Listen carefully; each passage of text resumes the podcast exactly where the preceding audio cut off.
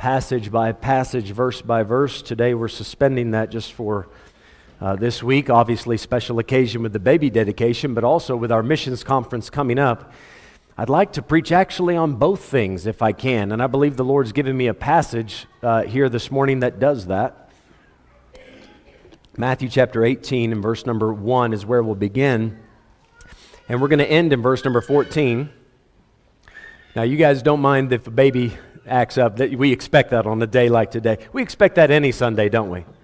Kids are human. That happens. So don't, don't worry if that, if that goes on. Matthew 18, verse 14. Let's just read that to begin with, and then we're going to go to the Lord in prayer. Verse 14 says, Even so, it is not the will of your Father which is in heaven that one of these little ones should perish. So, Father, we come to you now once again in prayer, simply asking you to bless this message to bless the sermon, to prepare the hearts, to give the people ears to hear. I pray that you might help me as I preach to speak with the tongue of the learned. And Lord, uh, I pray that you would stir in our hearts today, that we would walk away knowing that we've met with you. Speak to us now, God. We need it, we want it. In Jesus' name, amen. Amen. I want to preach to you a, a simple sermon, I believe, called The Little Ones. The Little Ones. And from the beginning of the chapter, you can see how Jesus focuses on the little ones. Verse number one, it says, At the same time came the disciples unto Jesus, saying, Who is the greatest in the kingdom of heaven? Now, greatest as in the most important. And I think it's rather obvious from the verse that the disciples who were asking this thought that it would be one of them. Might I just also tell you that this is not the only time the disciples had this conversation.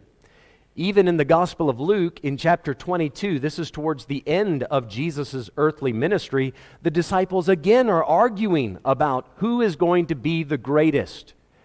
Jesus so smartly answers them in verse 2. Jesus called a little child unto him and set him in the midst of them. Now, just briefly, if I can clue you in on the little child. How old is this little child? Well, Jesus called to this child, and the child could respond. So the child was old enough to understand what was going on. How old was he? We're not sure. But this same word, little child, in some context, it can refer to an infant. But then there's one place in the Gospels where Jesus raises a 12 year old girl from the dead, and this is the same word that's used little child. So this, this age group can span quite a, quite, a, uh, uh, quite a few years. He called the little child unto him and set him in the midst of them. Verse 3 and said, Verily I say unto you, except ye be converted and become as little children, ye shall not enter into the kingdom of heaven. Whosoever therefore shall humble himself as this little child, the same is greatest in the kingdom of heaven. Their idea was completely backwards as to who would be the greatest. They thought that the requirement for being the greatest had to do with your calling. I'm called to be an apostle. I'm called to be prophet, pastor, missionary, whatever it is. That did not make them great in the eyes of the Lord, not their calling. What made them great? Their willingness to listen, learn, and let God change them. The lesson is, guys, if you want to be great, and this is the irony of the Christian life, things are backwards. In the book of Acts, chapter number 17, it says that when Jesus comes in, he turns the world upside down. You know, metaphorically, obviously, but the world upside down. Everything just changes. So if you want to be exalted, what's the secret to it? Humble yourself. These men wanted to be exalted through their own efforts. And Jesus is saying, guys, you have the completely wrong picture of this what I consider great is a humble attitude. Is somebody who comes and says, Lord, I don't have it all figured out. Lord, I've been following you for some time, and these disciples had, and yet still they, are, they remain teachable, willing to listen, learn, and let God change them. Many times I've heard people say from this passage, you need a childlike faith And I appreciate the sentiment of that in many ways. I, I, understand what that means.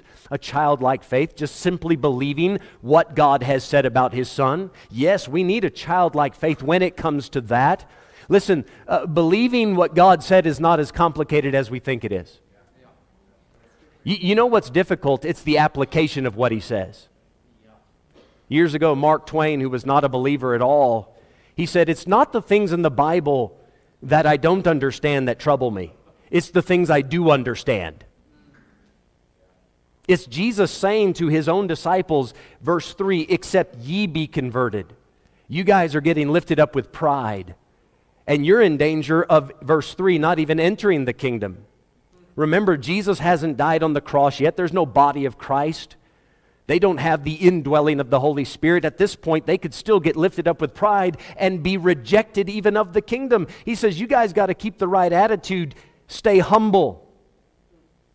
Quit worrying about who's the greatest and who's better than whom. That shouldn't even be the conversation. Jesus is actually not talking about a childlike faith, he's talking about childlike humility.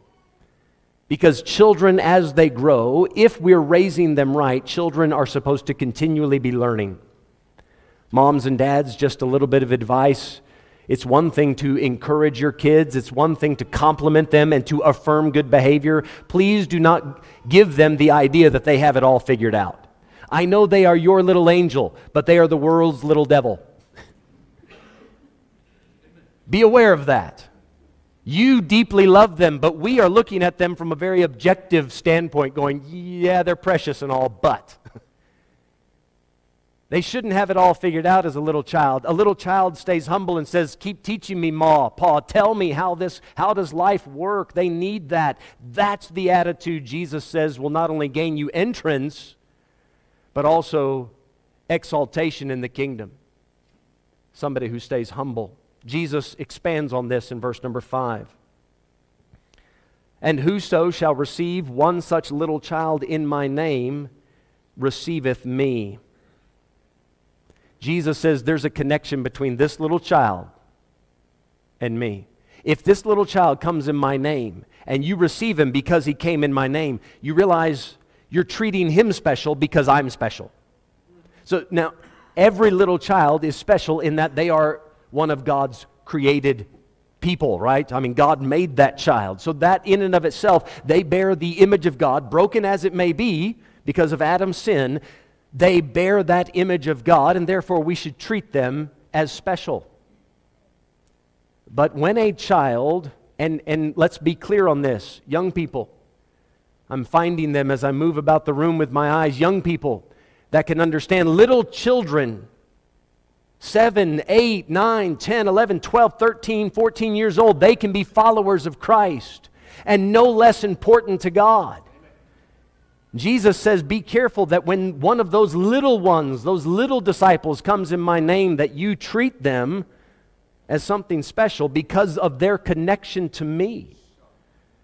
Now, if you want to understand what does it mean to receive them, let's just look at the other side of it in verse 6.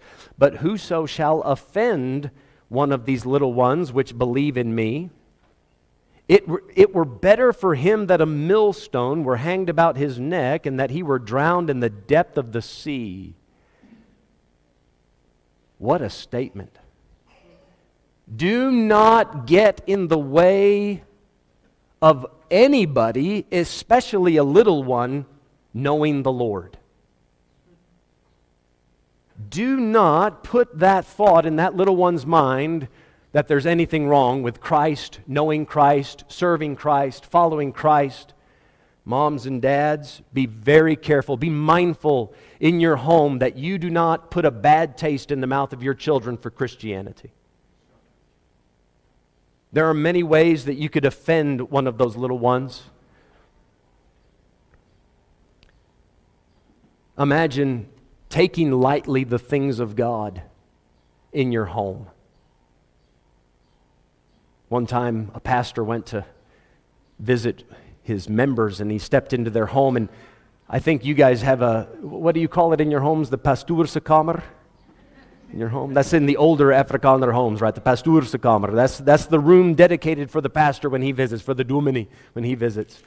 So this dominee, he comes in, he's going to make the, the, the visit, you know, basukala, and then he, he comes in and, and the, the mom turns to one of the little girls and says, now, now, Sissy, go get that book that the family loves so much and bring it in here. You know the book I'm talking about. Go get that book. Oh, okay. Y'all, Ma. She runs in the other room. She comes back with the TV guide. Mom was trying to say, go get the Bible. But, but the daughter knew the reality of it. Make sure that you are not making it more difficult for your kids to know Christ. Make it an easy, make it a, a straight, narrow path, a one shot right to Him. Don't offend Him. You can offend Him greatly by stepping out of church on a Sunday morning and running down what the church has just said and done rather than saying, This is something special. We need to do something about it. You say, Pastor, I don't do that. I, I don't step out and run the church down, don't complain about it. And, and honestly, I don't think a lot of you do, although it might happen. But, but you know what's also, also dangerous? You step out and never discuss it. It's as if it didn't happen. And the child picks up on that. And then the child grows up, and when it's time for them to make their own decisions should I go to church or should I not? All they have in their memory is I spent 18 years doing this and it was absolutely useless. Mom and dad never did anything about it. Why should I? And thereby offend them. That little child comes to you and say, "Mom, dad, I want to be a follower of Christ." And might I say, church, let's extend this beyond the family. If, if a little child says, I'm interested in following the Lord, and anybody hinders them from that, anybody downplays that as if it's not that important, you are causing them to stumble. That's the meaning of offend them. You're slowing them down. You're hindering them that they should not obey the truth. According to Jesus, that's a very serious offense. Verse 7, Jesus kind of expands, and we're going to say more in verse 10 about the little ones, but for a moment, for a few verses, Jesus expands on the offenses. Verse 7 Woe unto the world because of offenses. For it must needs be that offenses come. Listen, not that God scripted out the offenses. God has not decided who's going to do what sin. God, that's not in God's nature. God does not choose on our behalf what kind of evil things we would do. But He knows that people, because we have a free choice and we have a fallen nature, that offenses will come. For it must needs be that offenses come, but woe to that man by whom the offense cometh in a nutshell, what he's saying is, I know mistakes are going to happen, but make sure you're not the one making the mistakes. Say, but Pastor, I'm just human. Then when you make a mistake, be real quick to say, That was me, I'm sorry, I shouldn't have done that, let me make that right. You know, you know what that would take to do that? Childlike humility. Because you know what we do as adults, when we make a mistake, we become master manipulators at covering up the truth. But a, but a child with this kind of humility, uh, humility would just step out and go, you know, I'm not that great. For, forget the argument about who's the greatest. I'm not that great. I've made a mistake, but God help me. I want to do better. Verse 8 and 9, we'll take them together. Wherefore, if thy hand or thy foot offend thee, cut, it, cut them off and cast them from thee. It is better for thee to enter into life halt or maimed rather than having two hands or two feet to be cast into everlasting fire.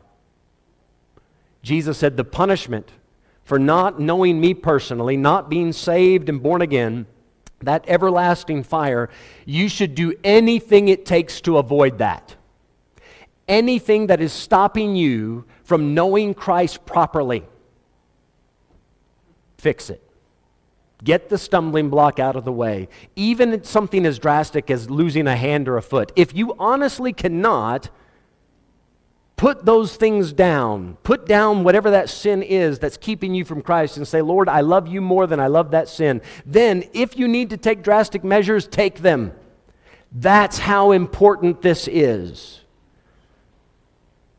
Perhaps, moms, dads, you need to make a drastic overhaul in your home so that it doesn't look like a worldly home, but a godly home. And you might have to hit the big red button that blows everything up and starts completely over push the button. It's that important. You might have to say to your kids in the house, Mom and Dad has been doing this wrong, and we're going to change. We're going to cut some things off. Verse number nine If thine eye offend thee, pluck it out and cast it from thee. It is better for thee to enter into life with one eye rather than having two eyes to be cast into hell fire. Remove anything from your life that is stopping you from knowing the Lord fully and genuinely.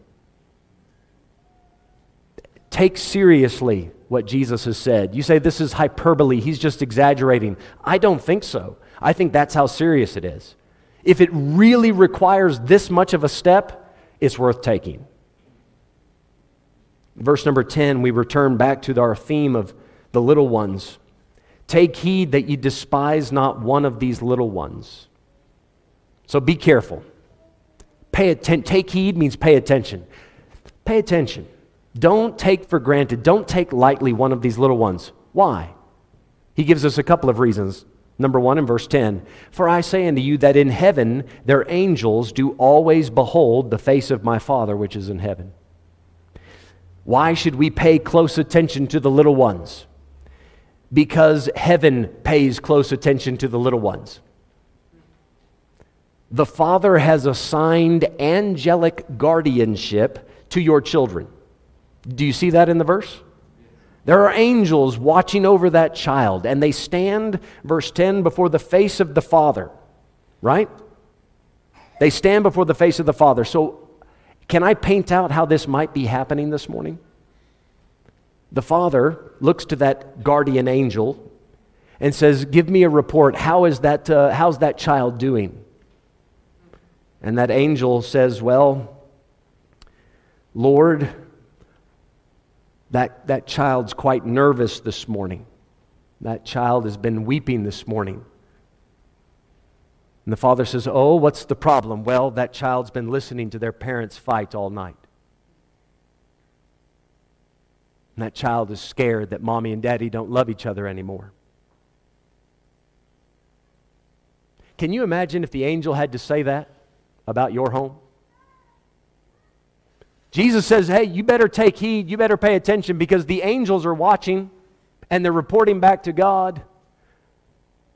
God says to that angel, Tell me, how's it going in that home? And that angel says, You know what? We've, we've been a little concerned. That child has been scared and, and hiding and spending more time outside, oh, just scared because dad keeps coming home drunk. This child is huddled up in her bed and pulled the blankets up over her head because mom keeps using really bad language. It keeps yelling at the other kids, yelling at her husband. Angel, how's it going with that child? Well, that child's really heartbroken and lonely because that child used to go to church every Sunday, used to be in Sunday school, but now mom and dad doesn't take him anymore. And that child's really depressed and sad. Jesus says, Take heed. The Father has assigned heavenly guardianship to your children. Take that seriously. So let me ask this question What can we provide for our children? The Father's done his part we'll see he, he's done even more. But what can we provide? Well, as a church, we can provide a, a sun, Sunday school with substance. We are not a daycare. We're not here to play games with your kids. We do, but that's not the sole purpose. We teach them something. From a young age, they start learning the Bible. We figured it up at one point. If a child is born and raised in this church, they will have gone through the entire Bible three and a half times by the time they reach the age of 18. Do you know how many adults have not even gone through the New Testament once yet? All you got to do is come to Sunday school, you'll get it three and a half times, the whole Bible, plus games. we have a Thursday night youth Bible club. Guys, I can't tell you how excited I am about that youth Bible club. There has been such a wonderful energy amongst those kids. If your kids are not involved in that, I would strongly encourage you get them involved. We're organizing youth camps. We're going to continue to do all we can as a church to minister to the kids. But the greatest thing that we as human beings can provide for the kids are godly parents. Genuine, sincere, real parents, listen, that will practice what they preach. Moms, dads, we do not expect you to be perfect. We expect you to make a perfect effort. Does that make sense? That when you get it wrong, you immediately say, Let me make that right. Wouldn't it be something for your child to say, My dad, he may not have been a preacher, he wasn't the pastor of the church, he never, he never graduated from a Bible school, he was never in the ministry, but my dad, my mom, sincerely loved the, loved the Lord with all of their heart, mind, soul, and strength. Parents, can you imagine a greater compliment than your child growing up and in their 20s or 30s saying, I'll tell you one thing, my mom and dad weren't perfect, but they were real and they loved God. I know that. They loved God. I don't, listen, as kids grow up, they have to make their own choices. We cannot force them to choose one thing or the other, but we can by practicing what we preach and being sincere, true worshipers of God, give them the very best chance of making a good choice. Moms and dads, don't leave it up to the church to be the spiritual influence in your child's life. That starts with you at home.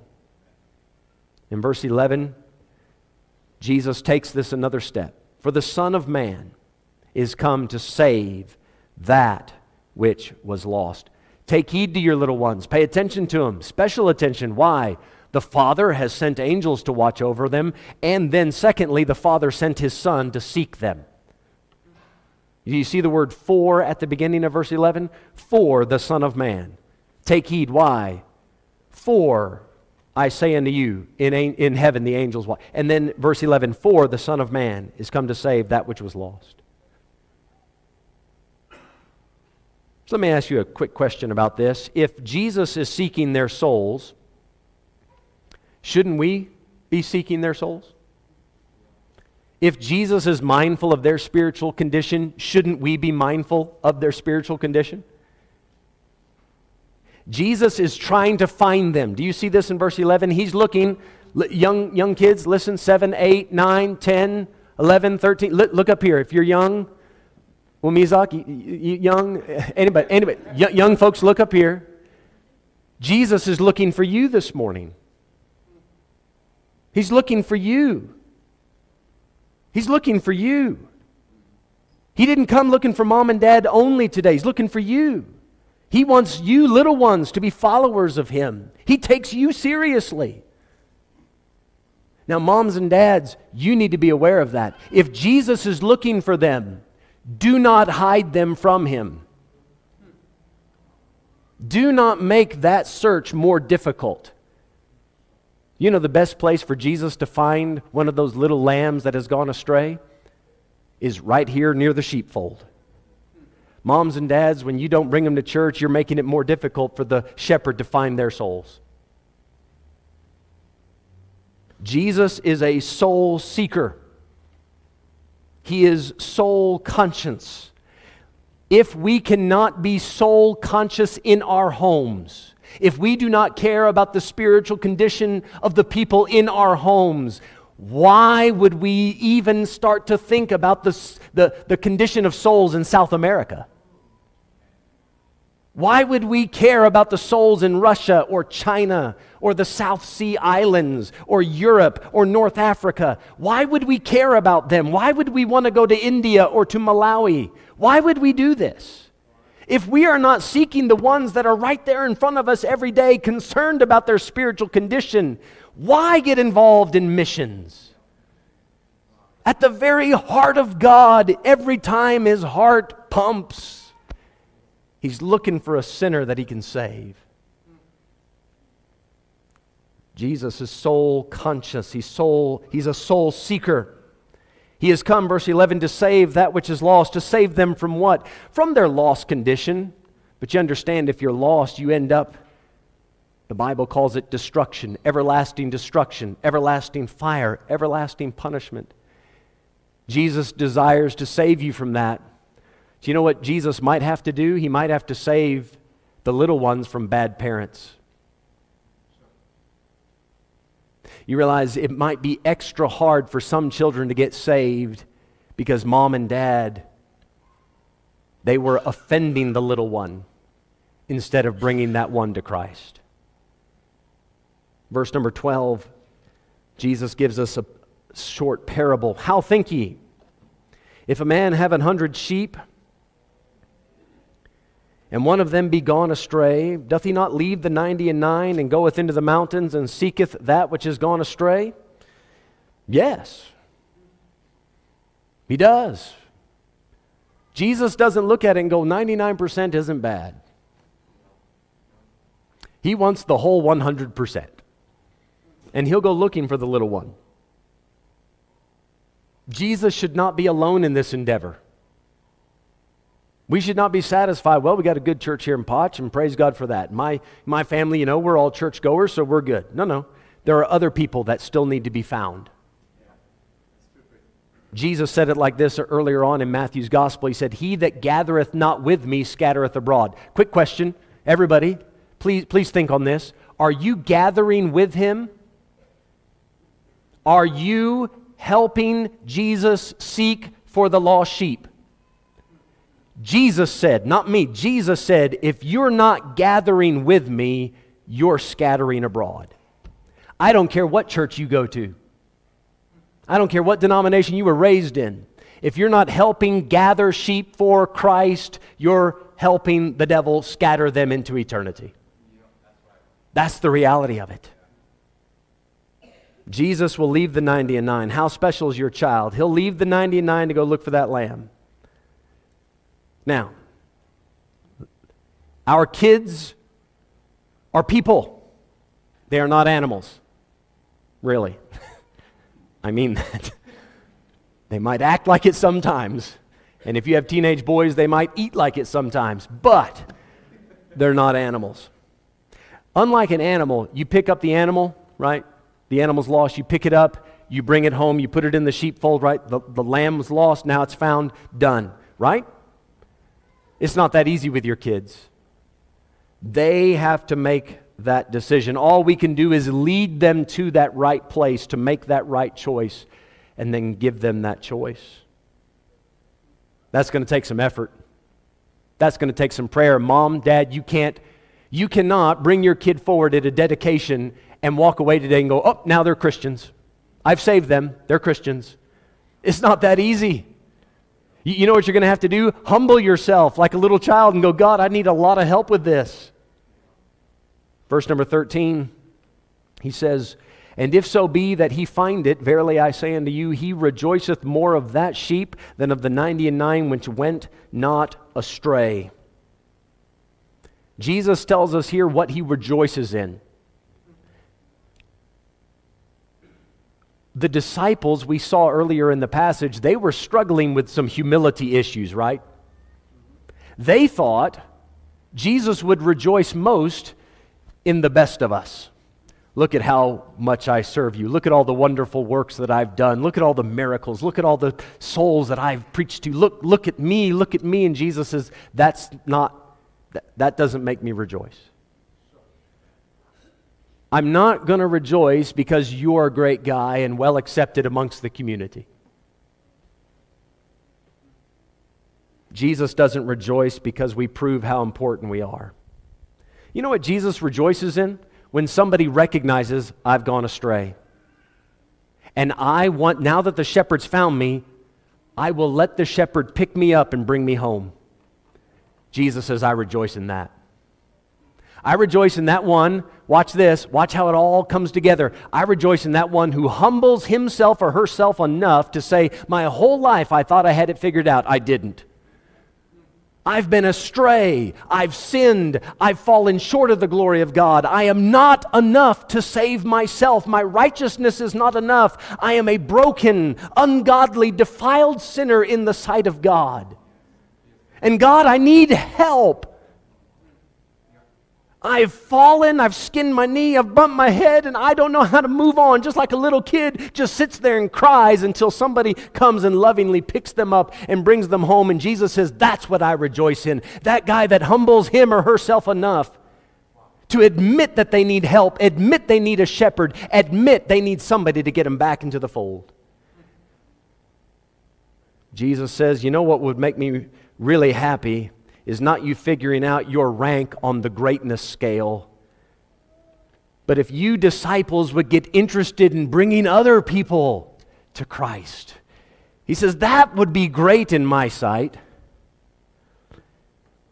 Lest you think, just parenthetically here, lest you think, well, Pastor, you know, I'm not one of those lost ones. I was born into a Christian family. I was born a Christian. I've always been a Christian. I'm one of the 90 and 9 that went not astray. Ooh, ooh. Truth be told, none of us fit into that group. You realize that, right? None of us do. And you say, How do you know that? The Bible tells me so. Isaiah 53, verse 6, that great chapter about the Messiah, you know what that says? All we like sheep have gone astray. All we like, all. You know what that means in the original Hebrew? All. All.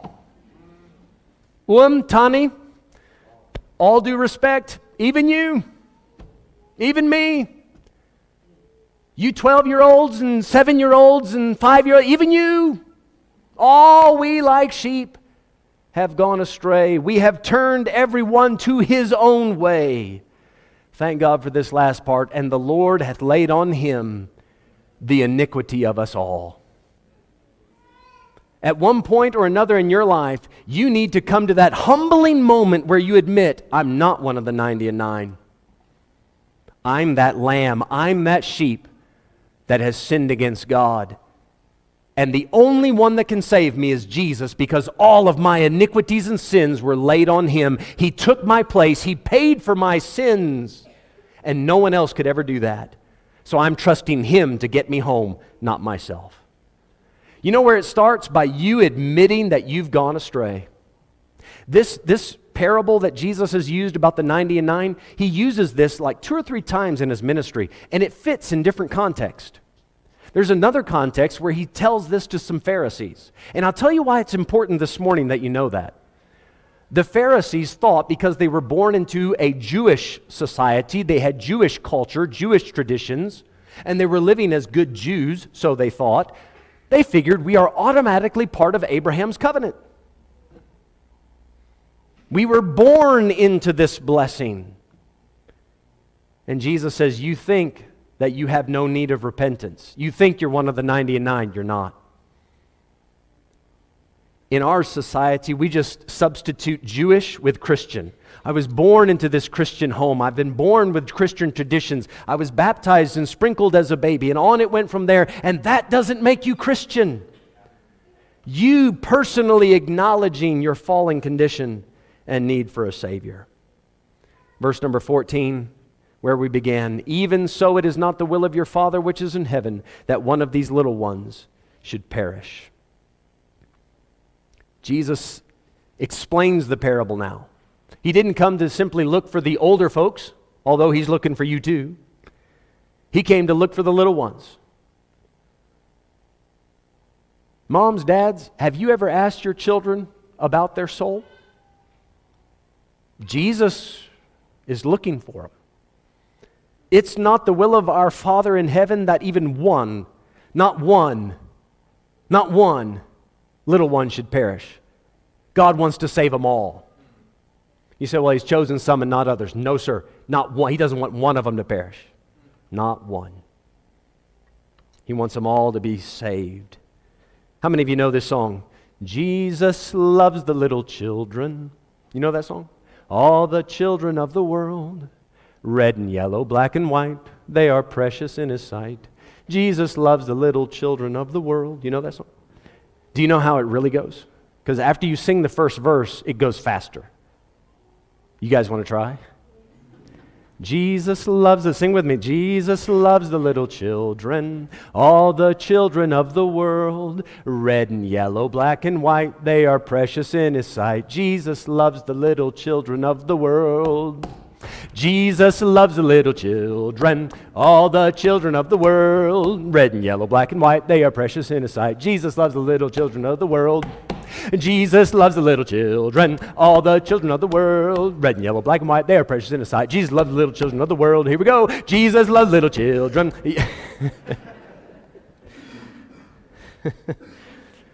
that actually has no place in my sermon. I just wanted to sing it.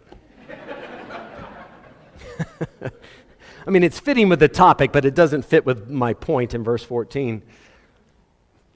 Can I connect it by saying this? He loves them, you ought to also. He's seeking them, you ought to also. You know what? You know, one of the best things you could do for the little one in your home, mom, dad? Ask yourself today, am I saved? This is a great way to start a missions emphasis week. Let's go ahead and see somebody saved right here in Potchefstroom. One day Jesus was passing through town, as he often did, and word got out. I don't know, somebody posted it on Facebook or Instagram or something that Jesus was coming through town, putting up posters, and a man named Zacchaeus heard about it. Remember Zacchaeus, a tax collector? A wee little man was he. Zacchaeus climbed up in a sycamore tree because he wanted to see the Lord. Remember that?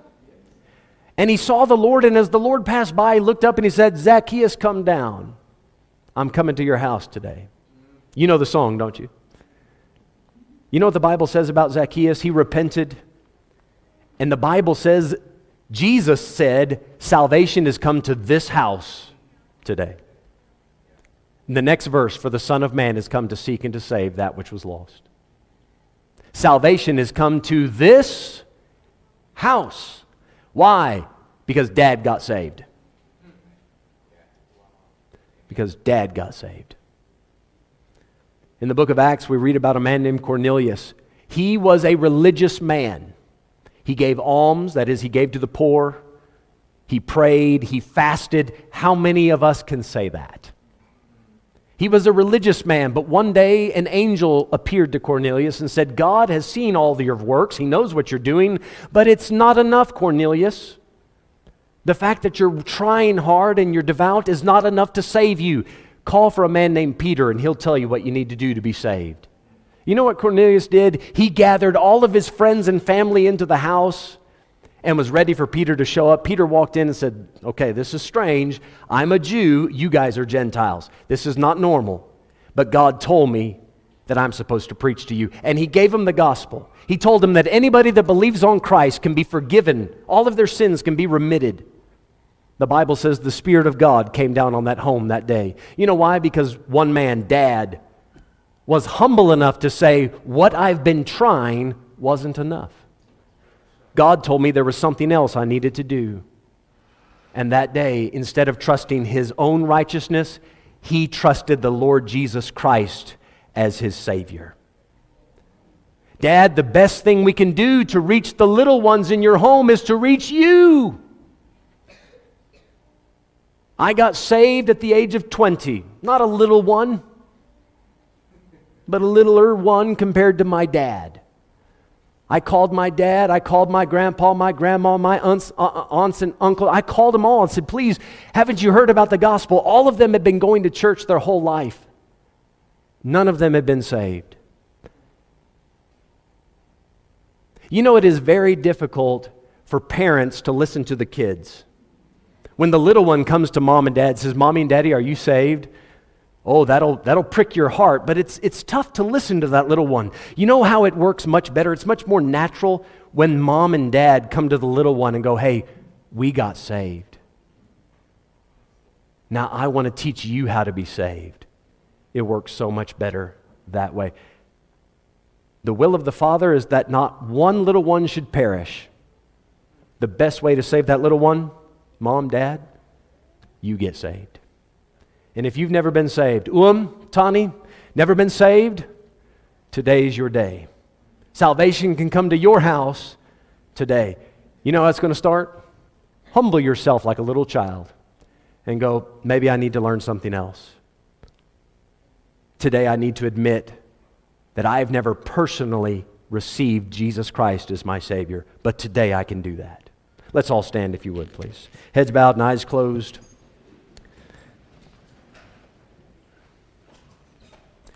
Heads bowed, eyes closed. Pianist will come. In just a moment, we'll dismiss, but I want to give you just a minute or two. This is as private as we can make it, so we ask you to bow your heads and close your eyes just so that everybody has a moment to stand before the Lord. I didn't preach this morning a message that was meant just for my church. You understand, this is something that everybody needs to hear.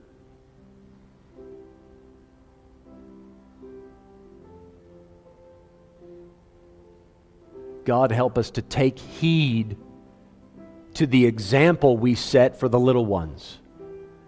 God, help us not to be a stumbling block.